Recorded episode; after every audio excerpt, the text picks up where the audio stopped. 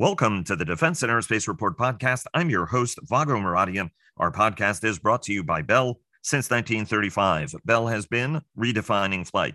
Learn more about its pioneering spirit at bellflight.com. As Congress debates whether to raise the debt ceiling, as the Treasury warns, the nation will start defaulting on its financial obligations uh, in July.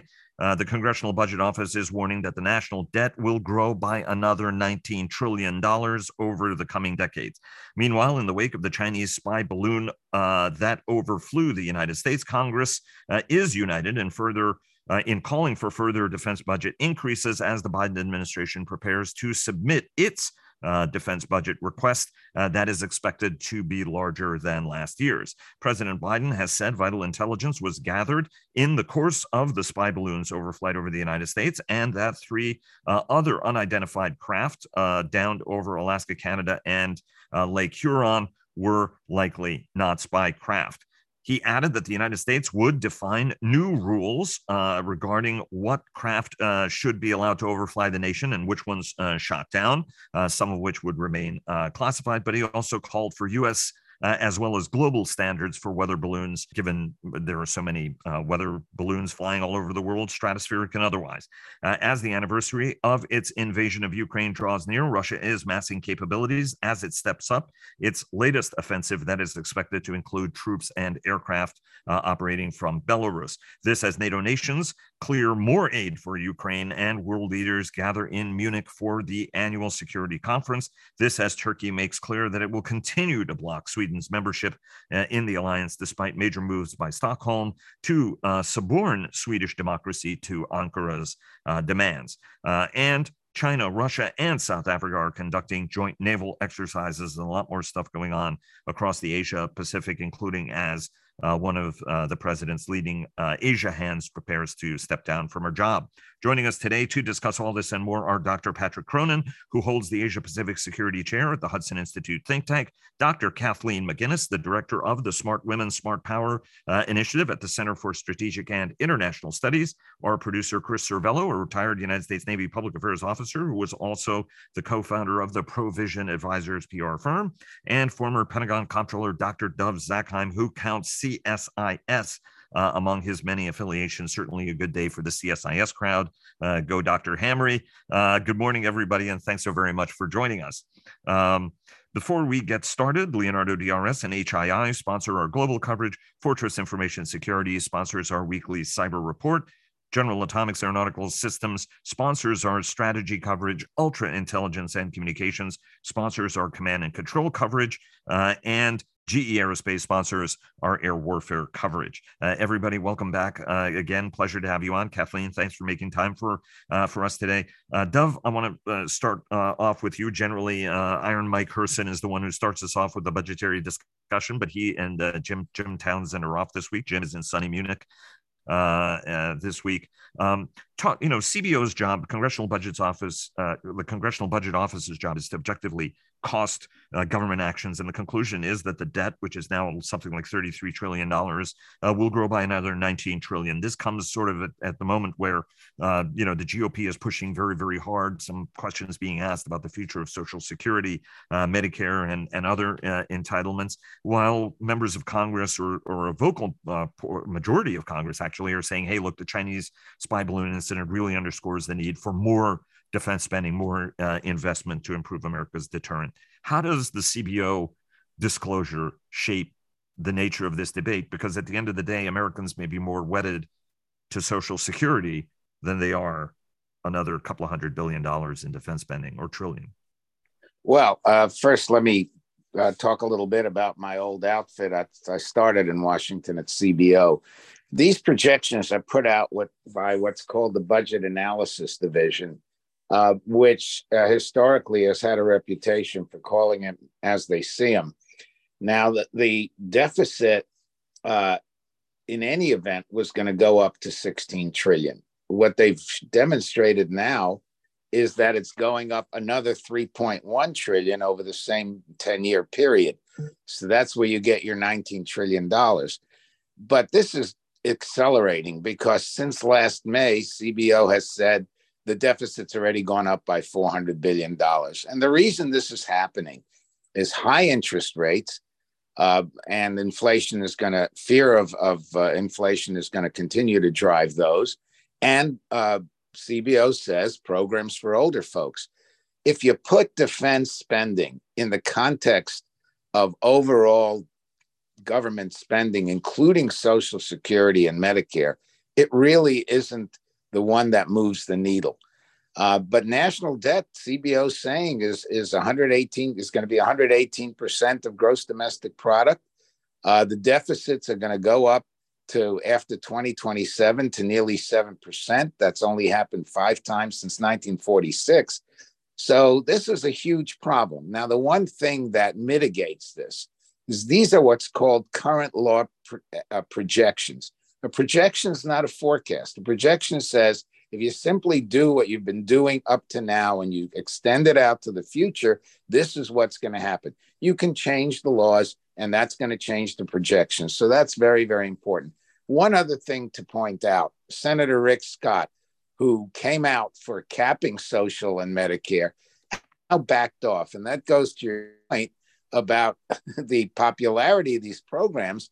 And nobody keeps thinking about the fact that, well, if this continues, it's just going to break the bank. Um, there are pro- proposals out there for raising the levels of Social Security from what it is now to everybody has to start at 70 instead of waiting. If you want to get it at 70 or you want to get it earlier, you can. You got to remember when the program was started, this was the 1930s, and life expectancy was at least 10 years less than it is today. They didn't expect everybody to live to catch Social Security. That's changed, of course. But for the time being, what CBO is saying is you better watch out we're walking closer to the cliff. Uh, Chris, uh, I want to bring you in on this. Uh, you and uh, our very own contributing editor and your co-host of the Cavas Ships podcast, Chris Cavas. Well, we're at the West Conference, uh, obviously a leading event by AFCEA and the U.S. Naval Institute. Uh, every year, you had a chance to meet with some very senior flag officer friends of yours. Um, what was a little bit of the vibe, but also sort of the message on how to think about capabilities, right? Because some of the folks who were uh, talking there are at the end of a very distant spear from Washington, uh, D.C. Vago, Dov brings up some great macro themes and the ideal macro approach. What, what I heard out at West from uh, Navy and Marine Corps leaders was we need to spend more on capabilities that will have an impact now um, we're running out of ammunition that we can provide to the Ukrainians. Um, there's a concern that we won't have enough um, ammunition um, should there be conflict in the next uh, two to five years in the Pacific. So, as we talk about increasing um, the defense budget, um, there really was a push on hey the you know let's not talk about 355 ships let's not talk about um, exquisite capability that doesn't deliver for a decade let's really talk about things that are going to have an impact in, in the next two to five years there is a real belief from those that are focused to the west that um, we are in the back third of the davidson window um, and that we may not be as prepared as we um, as we could be. Um, and then there was this thought that, hey, look, if there's, uh, you, know, if there's a silver lining to the balloon debacle, it is that maybe it helps crystallize the thinking first uh, up on Capitol Hill, second in the Pentagon, and third maybe with the the broader American public. You know, if, if such an audience does exist, that um, we need to be focused on the here and now um, instead of you know 20 years from now and we uh, did hear a little bit of that also when uh, CQ Brown, um, the chief of staff of the United States Air Force, spoke at Brookings, right? I mean, the imperative uh, to get, you know, not just the mindset change, but field the capabilities uh, to take uh, advantage of the deterrent, um, you know, to to to ensure that the United States d- continues to deter. Kathleen, uh, you until relatively recently were at the Congressional Research Service, toiling away, you know, your fingers to to to a nub. how how how is it that you're interpreting where we are on uh, the debate uh, and the discussion? Before we go to Patrick, I want to pull him in uh, in terms of of sort of how this whole balloon incident is is shaping fundamentally the relationship uh, between the United States and Beijing.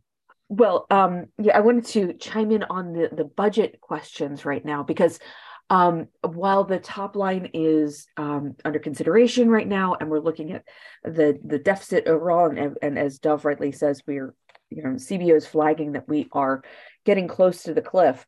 Um, one of the things that I'm seeing emerging is this um, concern that DoD is spending its money on quote unquote woke programs that um, don't help you know the military um, and undermine uh, military capability um, and so those are the kinds of programs and projects that might be on the chopping block as we as as the um, members of Congress try to find ways to economize on the on defense spend. Um, and I just want to point out that that is a, a real shame actually. Um, programs like Women, Peace and Security, uh, Diversity, Equity, and Inclusion, those kinds of things. The bottom line is that they're about improving military effectiveness. It's about building command climates that are not toxic. Um, it's about making sure that our military and defense personnel are able to contribute their their best selves and their and therefore their best ideas and solutions to complex national security problems. So when it gets labeled as woke and and therefore um, uh, at risk of getting targeted for cuts, it's just a real shame because it's it's missing the point. This is about effectiveness more than anything else. Uh, uh, Chris, uh, you you had your hand up for a quick interjection uh, on this. Uh, uh, go ahead. Yeah, I, I couldn't agree more with what Kathleen was saying. I, I, would say this though, and it is important the, because there is a real I, think a bona fide criticism uh, uh, with all programs that folks that are in uniform now are having to deal with.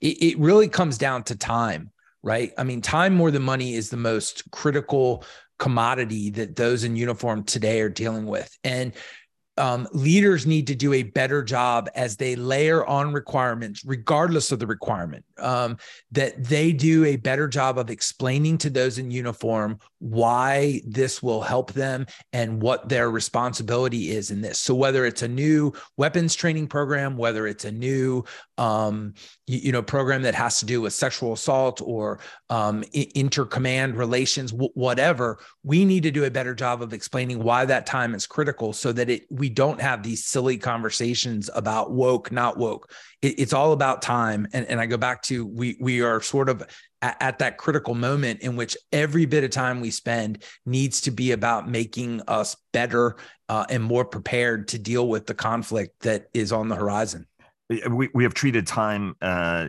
awfully for a very long period of time, right? And we heard from Vladimir Zelensky today in Munich time is imperative. The longer it takes for you guys to give us stuff, the more people are dying, the longer this war goes on. And the shorter it is, the more quickly it's resolved, the more you leverage, for example, air power to go away from a trench warfare stalemate, uh, the better off you are. And we heard, you know, obviously uh, the chief has been talking about time as well. Uh, the Dov, I'm going to bring you in. You have your hand up also on the ammunition issue. Let's bring you in before we go uh, to Patrick to talk about how the fundamental nature. Uh, and thanks for your uh, patience, Patrick. But the sort of the character and the nature of the relationship and and where we are going now with China that is particularly problematic. Go ahead, Dov. Um, yeah, simply this ammunition is going to get more money in this budget, munitions and so on. The problem is what is going to be the price of that? And it and you know what what Chris heard out on the West Coast sounds good, but if you're not going to put more money in, particularly into procurement, in other words, taking things from research and actually fielding them, um, then you're going to have a problem several years down the road, including against China, which I'm sure Patrick will talk about the administration is going to increase the budget. The question is, is it simply going to increase the budget so that there's um, no real growth, but nominal growth? Or will there be real growth and then they then expect Congress to somehow add to that budget? Except now you've got a Republican House. We don't know where the speaker will really come down. We don't know the influence of the budget hawks. This is a far more open question. So, yes, by all means, put money into munitions but don't starve the procurement budget as a result. And it's not a matter of 355 ships. It's a matter of whether you can keep 300 or whatever. Well, look, uh, right. It, it is Ukraine should drive home to anybody who still doesn't get it. It is cheaper to spend enough to have that, that deterrent that is obvious and credible than it is to fight a war and try to win it. And ultimately, if we had deterred Russia, we wouldn't be in this position. And the key is deterring the Chinese from miscalculating. So I say, even as a person who's been a prudent spending advocate throughout his whole career, frickin' spend the money now. Right now is not the time to penny pinch. Get enough of that capability, get it forward, and don't rob Peter to pay Paul. Uh, Patrick, um, thanks very much for uh, your uh, patience. I mean, obviously, four balloons downed in a week, uh, one a spycraft, the three others uh, n- not so much. We think um, one in the shape of a car, the other apparently an octagon with strings, and the other one sausage shaped with something hanging hanging from it. Anyway, um, President Biden addressed this to the nation yesterday. You know, there there is a criticism that the administration didn't shoot it down first, although he seemed to suggest uh, that we protected our sites. We gathered an enormous amount of intelligence. It allowed us to learn uh, a lot. And obviously, we we were tracking this thing from before it left Hainan uh, Island, uh, to be honest. Um, and uh, it is helping shape the budget outlook, perceptions, sentiments. It brought the threat to the American people in a way that they wouldn't otherwise ha- have had it.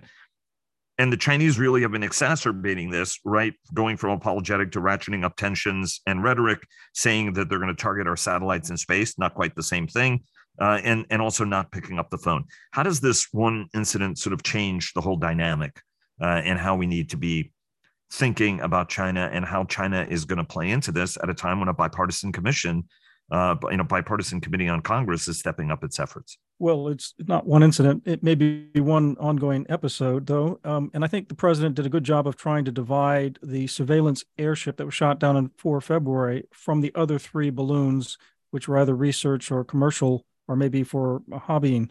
Um, and I think um, there are a lot of dimensions that are unfolding from this. One of them, of course, is uh, the surveillance programs of the PLA. We're still, uh, un- presumably, the government is is going all out. In fact, the Deputy Assistant Secretary of Defense Michael Chase is in Taiwan right now. I suspect, for among other reasons, to share intelligence and talk about uh, the Taiwan experience with Chinese PLA balloons. Um, and so we need to get to the bottom of the PLA surveillance program, whether this is the Strategic Support Force or the PLA Air Force uh, or both.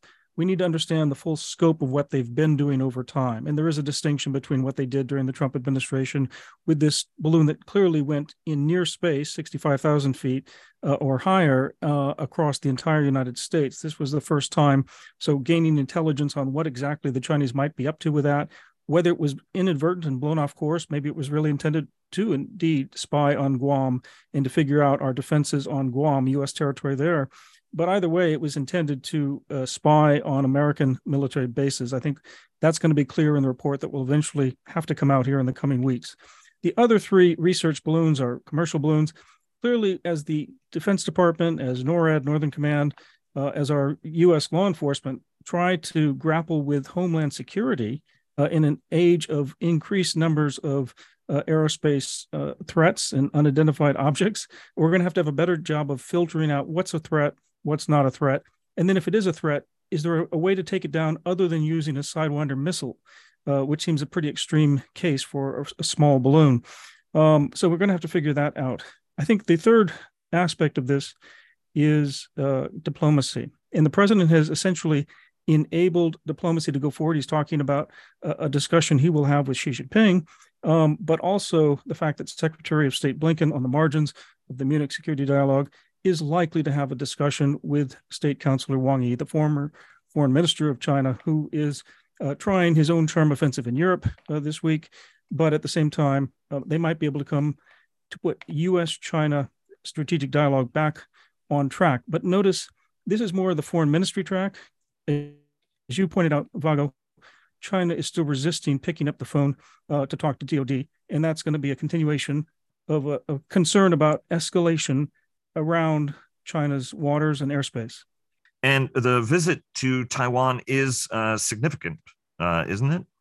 It is, uh, especially since the, the Trump administration. There has been a push in U.S. Uh, Congress and the executive branch to increase the level of uh, dialogue with Taiwan. Um, in 2019, there was a senior official also going at the deputy assistant secretary level. Um, so Michael Chase is, uh, you know, a, real expert on China and all things military. Um, but he is the deputy assistant secretary of defense for China. He's not the assistant secretary, and there's that level that they haven't crossed over to yet. And China would clearly notice that kind of elevated level uh, if we go up to uh, the assistant secretary level. So even though it's a high level, uh, it's not as provocative as, say, Speaker Pelosi's visit from right. Beijing's perspective. Um, let me uh, quickly bring uh, Kathleen in, and uh, Chris has his hand up before uh, we we go over to Dov. Go ahead, Kathleen, because I think you're interested in talking about escalation, de-escalation.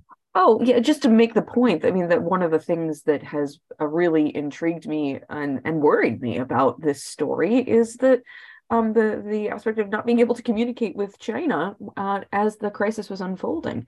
Um, what does that mean for future conflicts and crisis de-escalation? As as Patrick mentioned, I, I think that is an area of for concern. And if I was in the hot seat at DoD or elsewhere, I'd be wanting to figure out that problem pretty quickly.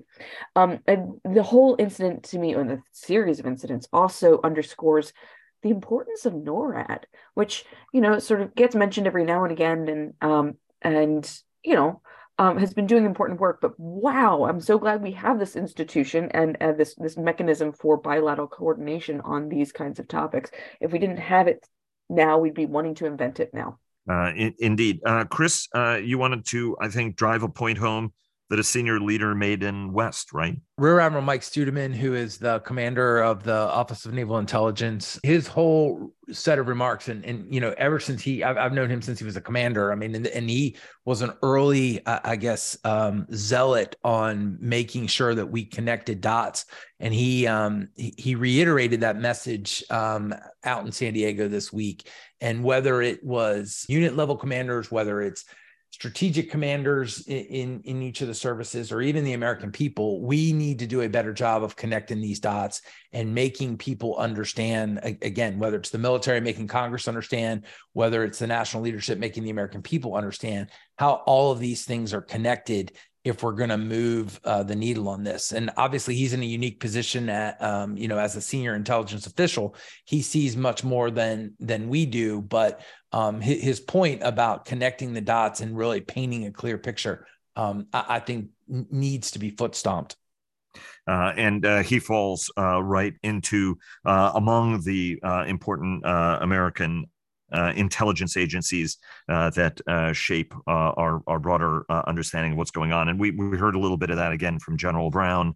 Um, and, you know, sort of an admonishment about what we heard from General Minihan, which is, you know, don't don't take away from the goodness of your message by occasionally saying things that may be a little bit out of your lane. Um, you know, he said, I, I don't know when whatever is coming with China. That's not my job. My job is to make sure that, you know, even if it's today or 10 years from now, the United States Air Force is is is ready to do its job, uh, which I thought was a very elegant and diplomatic way of of doing that. Dov, um, some points on this before we shift to Munich and our uh, Russian friends. Well, I, I think the shift should happen right here because what we're seeing among uh, some people, and and I let me exclude Patrick immediately. He's not one of them, but there are too many people who've jumped on this balloon incident to say, "See, this is really what we should be focusing on. And the implicit message is once the Ukraine thing is settled one way or another, we can go back and pay all our attention to China. And, you know, Mike Studeman, who's brilliant, uh, and by the way, the son of B- Admiral Bill Studeman, who uh, Studeman, who also comes out of the intelligence world. So it's it was kind of an, uh, you know, he's a the apple hasn't fallen far from the tree there.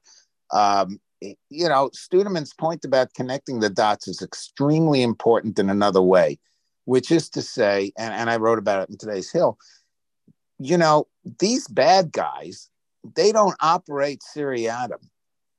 They are coordinating. And we need to pay attention to that because if we focus only on one, then we're in the, the not being able to walk and chew gum problem. And the, the issue with Russia is very simple if they win, then they're going to be more aggressive. And if they lose, they're going to be revanchist. So, one way or another, we're going to have a problem in Europe. And that doesn't mean that the problem in China is going to go away. And so we've got to be looking in more than one direction, which brings us all the way back to what we were talking about earlier. We need to spend more money on defense. Um, I uh, couldn't uh, agree with you more, Dov. Right? I mean, there is this uh, notion uh, that you know somehow uh, this gets resolved and uh, the threat kind of goes away, and it is a great piece and a great reminder that you know he he's he's not going to stop being a threat, and the Chinese are you know you're not going to talk the Chinese you know, there's a sense of, you know, well, we're escalating with the Chinese. The, the Chinese have been escalating with us steadily for decades. It's only now dawning on us that sort of the Anglo-Saxon Western, can't we all work this out so that it's in everybody's advantage not to get into a conflict? And if, you know, Adolf Hitler has decided he's going to take this to conflict in his mind in 1933, around 1940, you might not be able to talk him out of it and he might be just interested in getting as many benefits out of it in the meantime before he executes his plan. And I think it's sort of baffling, you know, well, you know, Putin could still go nuclear and it's important to get the Ukrainians to negotiate this. I, okay. Um, all that does is tell Russia it should continue its nuclear uh, rhetoric. Uh, ultimately, uh, well, let me just let me also foot stomp something that Kathleen said, which is the cooperation with Canada. I think that a lot of people sat up when they saw that Justin Trudeau was working hand in hand with Joe Biden on the balloon issue. It underscores something that, you know, really is a turnabout from the last administration, which is we've all watched how the US has united NATO.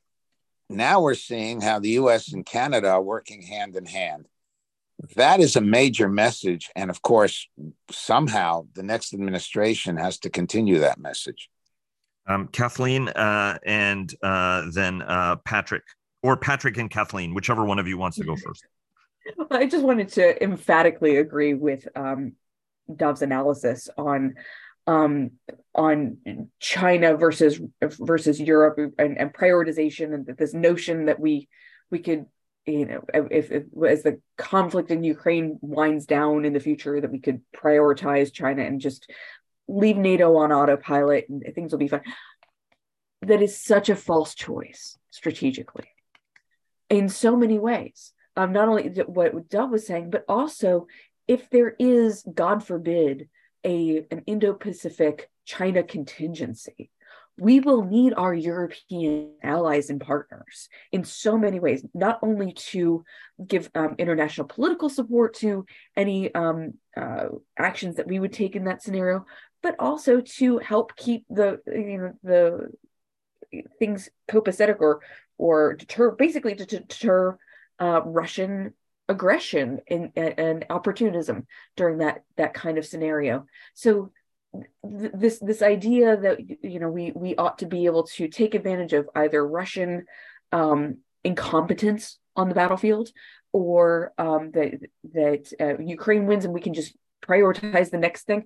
Have, it's it's fundamentally wrongheaded in in my view. Um, as Dov says, we need to be able to walk and chew gum at the same time. uh, well, that's uh, uh, that's a that's an excellent point, uh, Patrick, and then Chris, and then we uh, really do have to move on uh, to uh, Russia and and the rest rest of Asia really quickly. Go ahead, Patrick and Chris. I know you've got a quick point you want to add to this. Well, I wanted to double down on Dov's point about the connectivity between what Russia and China is doing in terms of the strategic political warfare campaign that they're waging. So the fact that Sergei Lavrov is behind pushing the Seymour Hersh article about Nord Stream uh, pipeline being supposedly sabotaged by on U.S. orders last September. Um, you know, I find that uh, hard to believe. But but regardless, the, the point here is what we know for a fact is that China and Russia are together in promoting this, and China's putting it into the larger uh, canvas of America's declining, uh, you know, their toxic fumes in Ohio, trains that are derailed, there's gun violence, et cetera. Uh, and look at Fort Detrick again, they're saying. Um, so there's this poisonous uh, wolf warrior diplomacy that's backed with a vengeance right now is part of their diplomacy toward the U.S., narrowly toward the U.S., while trying to soften their image in Europe uh, and their and in Asia. And they're following.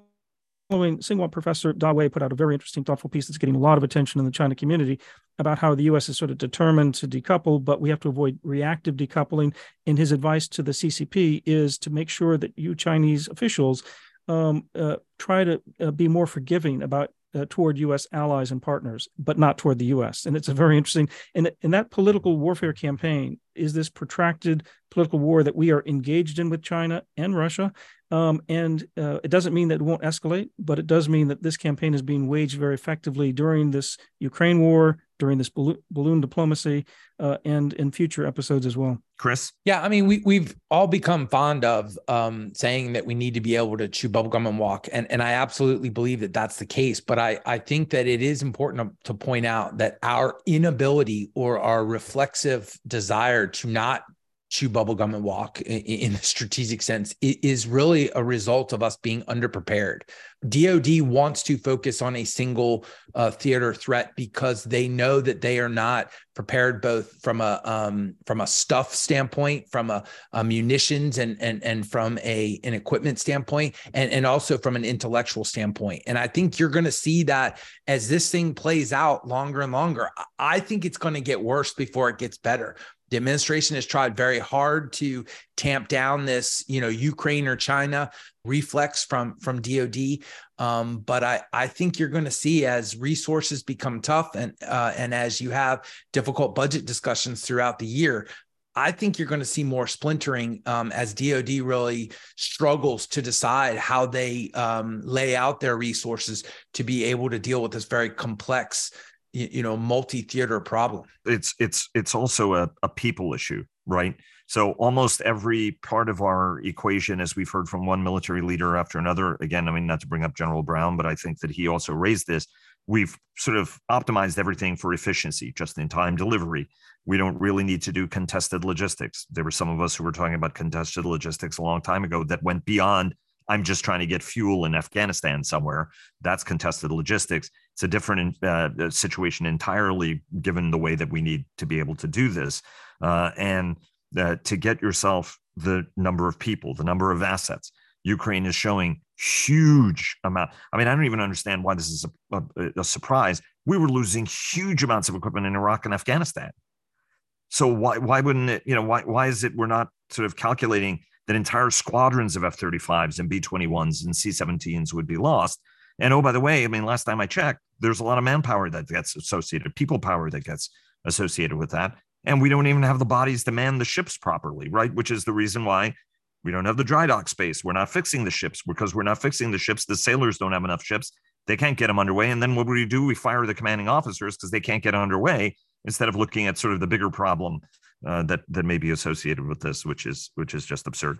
Um, uh, and Dov, I just wanted to say, uh, I too, whenever I hear the name Studeman, I think we're dating ourselves. Think of Admiral Bill Studeman uh, as opposed to his son, who is a, an accomplished naval uh, leader in his own right. I'm going to pause the conversation for one uh, moment to urge our audience to check out our weekly podcast, Cavas Ships, hosted by Chris Cavas and Chris Servello, uh, who we're hearing uh, from uh, as we speak, uh, sponsored by HII, and they together helped clear the fog on naval and maritime matters and went live uh, throughout the three days of the West Conference in San Diego. The downlink with Laura Winter, who takes a thoughtful look at all things space, and our new Air Power podcast, sponsored by GE Aerospace uh, with JJ Gertler and uh, me. So let's shift to uh, Wehrkunde, uh, excuse me, the Munich Security Conference, originally uh, uh, started by Kleist as Wehrkunde Tagung. Um, what do we expect to hear um, over the coming days?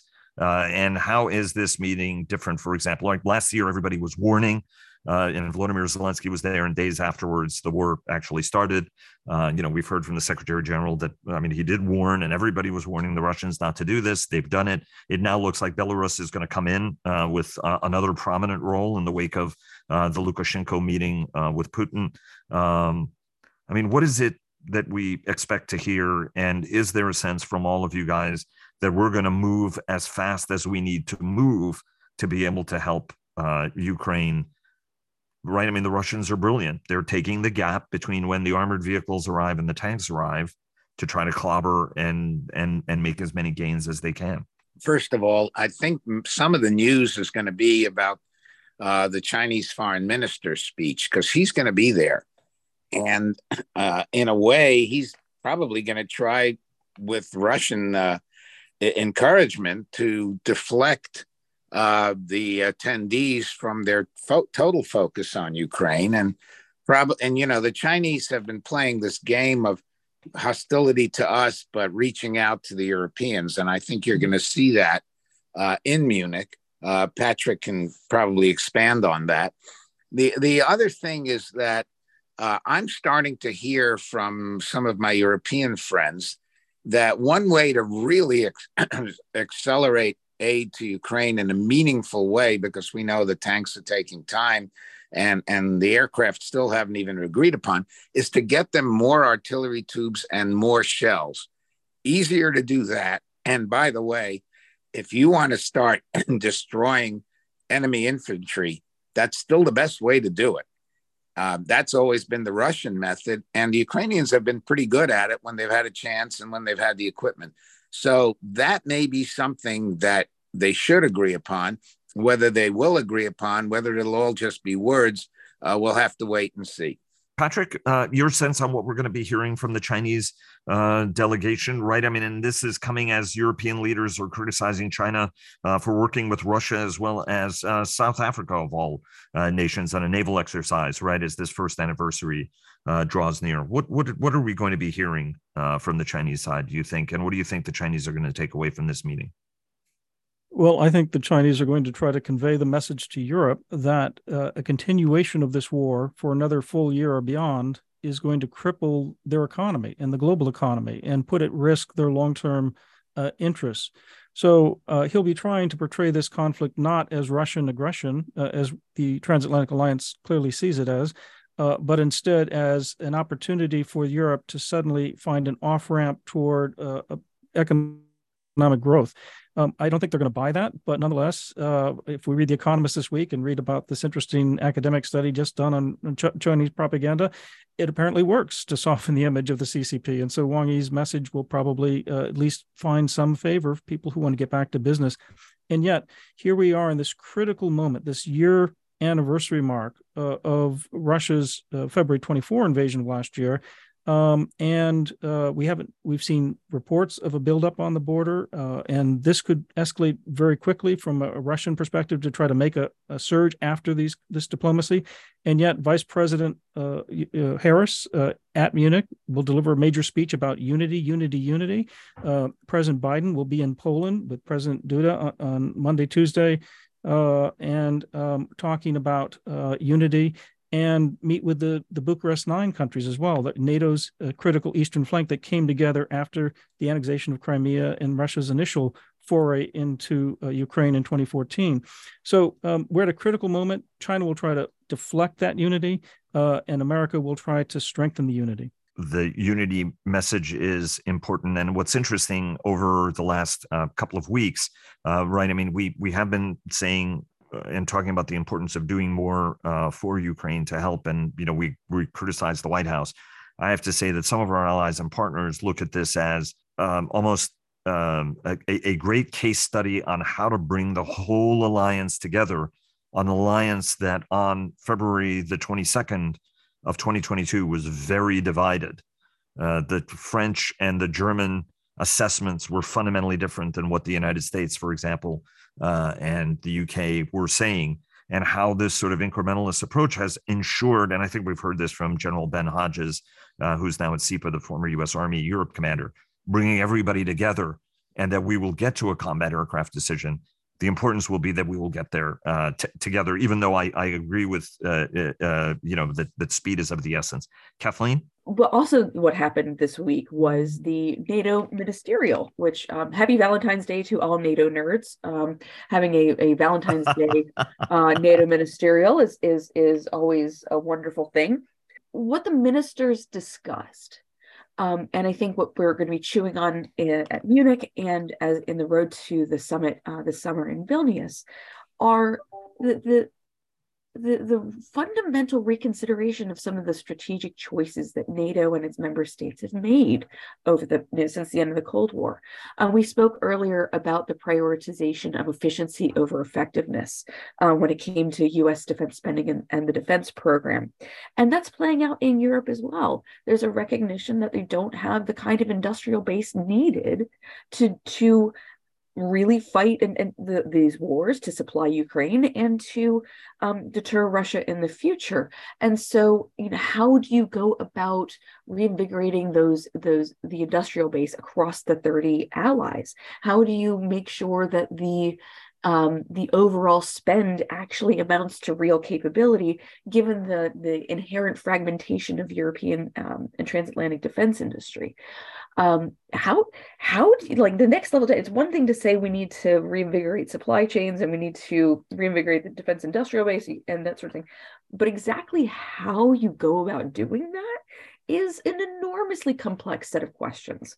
Um second you know the the um the allies are looking at reconsidering their defense investment pledges. Um, the the defense investment pledge was agreed in 2014 in Wales uh, that NATO allies would spend two percent of GDP on defense, and now there's this debate out there as to whether or not that two percent needs to be the floor, not the ceiling, and whether or not there's a political appetite for uh, across NATO allies to do so. Um, so the, that's going to be playing out as as we go to Vilnius. Um, the inherent challenge with the defense investment pledge and you know thinking about things in terms of floors and ceilings it all of it's an input metric and really what we, what we need to see is real capability and having the, uh, the, capability amount to more than some of its parts across the alliance. And so there again there's this next level of detail. How to do this in a way that actually improves effectiveness uh, remains to be seen. Yeah but i i, I mean uh, uh, uh, you know it's not that hard really. Um, it's not that hard. You, if you spend the money you will get the output uh, Chris, right? Not necessarily, right? we, we spent how much in Afghanistan uh, and we had a strategic failure, right? I mean, inputs are really important. And it's true that um, you're probably going to have a better chance or of having a successful outcome with more spending but there is much more to do on top of that that would make a makes militaries effective um, I, think you're. I think you're both right. I mean, I, I take Kathleen's point that you, you, know you can't just make one line hot um, across all of the allies, and uh, and, and, you know you bought more whatever, and it's going to fix it. So there's absolutely a strategic um, component to this, and the fact the progress that the alliance has made over the last year is, is eye watering to those that really believe in the alliance and watched it suffer for four years under President Trump but at the same time, I do think that there are lots of things that, at least in the United States, we could do in the short term to try to help um, create a groundswell of uh, of tactical advantage that that helps make some of those strategic decisions better. I mean, I, I really do think we could be using the Defense Production Act um, a, a, lot um, more in the short term. I mean, we we know it's going to take a year to get a, a, budget for 24 together. It may or may not pass depending on politics. So if I'm in the executive branch, I'm trying to pull every lever I have at my disposal to get some of the lines that haven't been as hot as we want them to be to be uh, you, you know hotter, if you will. We know it takes 18 months to to build um, short range to medium range m- missiles, whether they're ground launched or air launched. Let's do everything we can to drive that number down while we're right. trying to figure out the strategy. So I, I think that you have to do the big movements at the top, but I would love to see the administration pull at least some test levers to to try to jumpstart the process so we're not waiting couldn't uh, agree with you more. We're going into a little bit of a lightning round. Patrick, uh, other news uh, across uh, the Asia Pacific we need to be paying attention to, including uh, uh, Laura Rosenberger's the decision to step down, and Dov, you've got to give us a quick is, update, certainly on Israel, but as well as Iran. Terrific NPR story, National Public Radio story that that you know Iran has fundamentally changed in the wake of uh, of, of these uh, protests, uh, whether or not uh, more people are being hung, arrested, or demonstrating. But uh, go ahead, Patrick. Give us a kind of a quick update on all the other Asia news that we need to be paying attention to. Well, let me just start with Laura Rosenberger. I mean, she's done uh, incredible work with the Kurt Campbell and, and the team at the White House past two years on China. Um, and it's a tireless thankless job in many ways. Um, she's just been remarkable. It'll be interesting to get her outside uh, and, and hear some of the stories that of the things that she's worked on.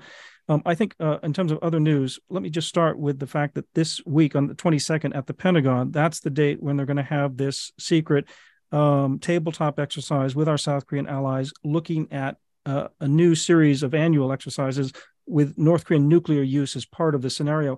And they're going to then do a site visit down to Kings Bay, uh, a naval base, to, to take a look, presumably at SSBNs, including those that can fire uh, low yield nuclear weapons, I would suspect. Um, we're going to also, we saw also the Ministry of National Defense out of Korea issue their uh, latest uh, biennial white paper. They've been doing this since 1988 to kind of highlight uh, their own progress, uh, make transparent the North Korean threat. And, and, they called North Korea an enemy, which is no surprise. It hadn't been called that for the last couple of white papers during a progressive government. Um, but more interesting was how they uh, saw the strategic partnership with Japan growing. And I think that was a really good sign. Um, in fact, you have uh, Foreign Minister Hayashi at uh, Munich, um, and he'll be he'll be uh, preparing uh, and paving the way for the G7 uh, leaders to meet in Hiroshima uh, in May, where both the Ukraine war unity effort is on on the agenda in a big way, uh, as well as dealing with China in Asia. Um, I think you also uh, saw this week uh, the Philippines U.S. relationship, including with Japan, um, expanding. There are the chief of naval operations will be in, in Manila. Secretary of Defense uh, Austin will have a, another phone call with his uh, defense counterpart Galvez. Um, and you you saw the enhanced defense cooperation agreement recent announcement of four new sites to be determined exactly where they are, although it's clear that they're on both the South China Sea and the northern Luzon area. Uh, that could uh, be critical in a Taiwan uh, scenario. So that's progressing and very important. And President Marcos has come out and made very public statements for uh, it's really China's activities in and around the Philippines and around the South China Sea that have made this necessary and that he's really driven home uh, this alliance again after uh, the fallow years uh, under Duterte. Um, I think other news uh, is the trilateral uh, China, Russia, uh, South African second naval exercise off the coast of South Africa, go on for the next 10 days. Very ill timed for optics, if you ask me, because this is the first year anniversary of Russia's uh, invasion of Ukraine. Nonetheless, uh, it speaks to the fact that all three of these countries like to uh, talk about a, a non US centered order uh, to some extent. For South Africa, they also just have a, a strong interest in beefing up some maritime capability uh, around their critical coast. Very uh, interesting to say the least. Dov, bring us home on Israel and Iran. Okay, on Israel, the uh, controversial uh, legislation to subordinate the Supreme uh, Court to uh, the legislature has passed its first reading. Despite the fact that the, the President Herzog of Israel made a rare uh, TV uh, public a- appeal to uh, the uh, government not to move so quickly on this issue, but to try to work a compromise. In addition, President Biden, for the first time, issued a very short statement, pretty much saying the same thing. Uh, but they did pass that first reading. Uh, there are multiple readings. Uh, it's kind of like the British Parliament as well before the uh, law actually uh, is finalized. Uh, but the proponents of this law just they're saying we don't want to give way, and one of the reasons they don't actually it's it's a combination of reasons. The religious Haredim they simply know that the Supreme Court has always held them back in terms of the kinds of uh, exemptions they want. So they're after the Supreme Court. Uh, the settlers hate the Supreme Court because it keeps declaring Palestinian land to be Palestinian land. And of course, Netanyahu hates the Supreme Court because he they are saying that he's got a conflict of interest uh, in uh, trying to uh, avoid, uh, you know, jail time. And so this this unholy alliance uh, is determined to push this law through. We'll see what happens. The pressure is, is really heating up, both from the American Jewish community and from the administration. As for Iran, uh, two things. First, uh, yes, as you mentioned, uh, the NPR story, uh, more women are not covering their hair, for example, which I think is the uh, canary in the coal mine in terms of what is going to be the ultimate fortune of this regime but uh, let's not assume it's going to happen anytime quickly. These guys, these ayatollahs, are very, very uh, resilient, and they have all the guns behind them. So they may be, uh, as Lenin used to say, uh, one step forward, two steps forward, one step back. Uh, it, it, this could be their their policy. Interestingly, um, the uh, president of Iran, Raisi, was this week in China, and he and Xi made statements about uh, lifting the sanctions against Iran, uh, which, of course, the West is in no mood for doing right now. Uh, but also, it was meant to accelerate the 25 uh, year deal between these two countries for Chinese investment and cooperation. And the truth of the matter is, the Chinese are not exactly moving quickly because they've actually uh, got more business going with Saudi Arabia and they want to man- manage that balance. Uh, and uh, it looks like Raisi didn't come back home uh, with, with much to show for except uh, nice words from President Xi. Uh, and Dov, since you mentioned uh, Xi and Raisi, Patrick, you now get the last word. Xi Jinping wants a closer rapport with Iran, um, and yet at the same time with Saudi Arabia. So they're going to continue to have to balance their interests in the Gulf. But either way, they're going to be expanding their influence in this region. Everybody, uh, thanks very much for what was a terrific uh, discussion. We had more things uh, to discuss than we had time for. Uh, spirited discussion and exchange. Really appreciate it uh, from you all. Hope everybody has a great weekend, a great holiday weekend, uh, a great week, and look forward to having you guys back on next week. As a production note, the Sunday roundtable will not happen on Sunday, but will be on Monday. the that is going to reschedule the week ahead, but we, you know the following week, Sam uh, and Byron uh, will be joining us. Uh, thanks so very much uh, again to you all. And uh, thanks very much again to Bell for their generous support to make this program possible. We'll see you again on Monday. Thanks very much.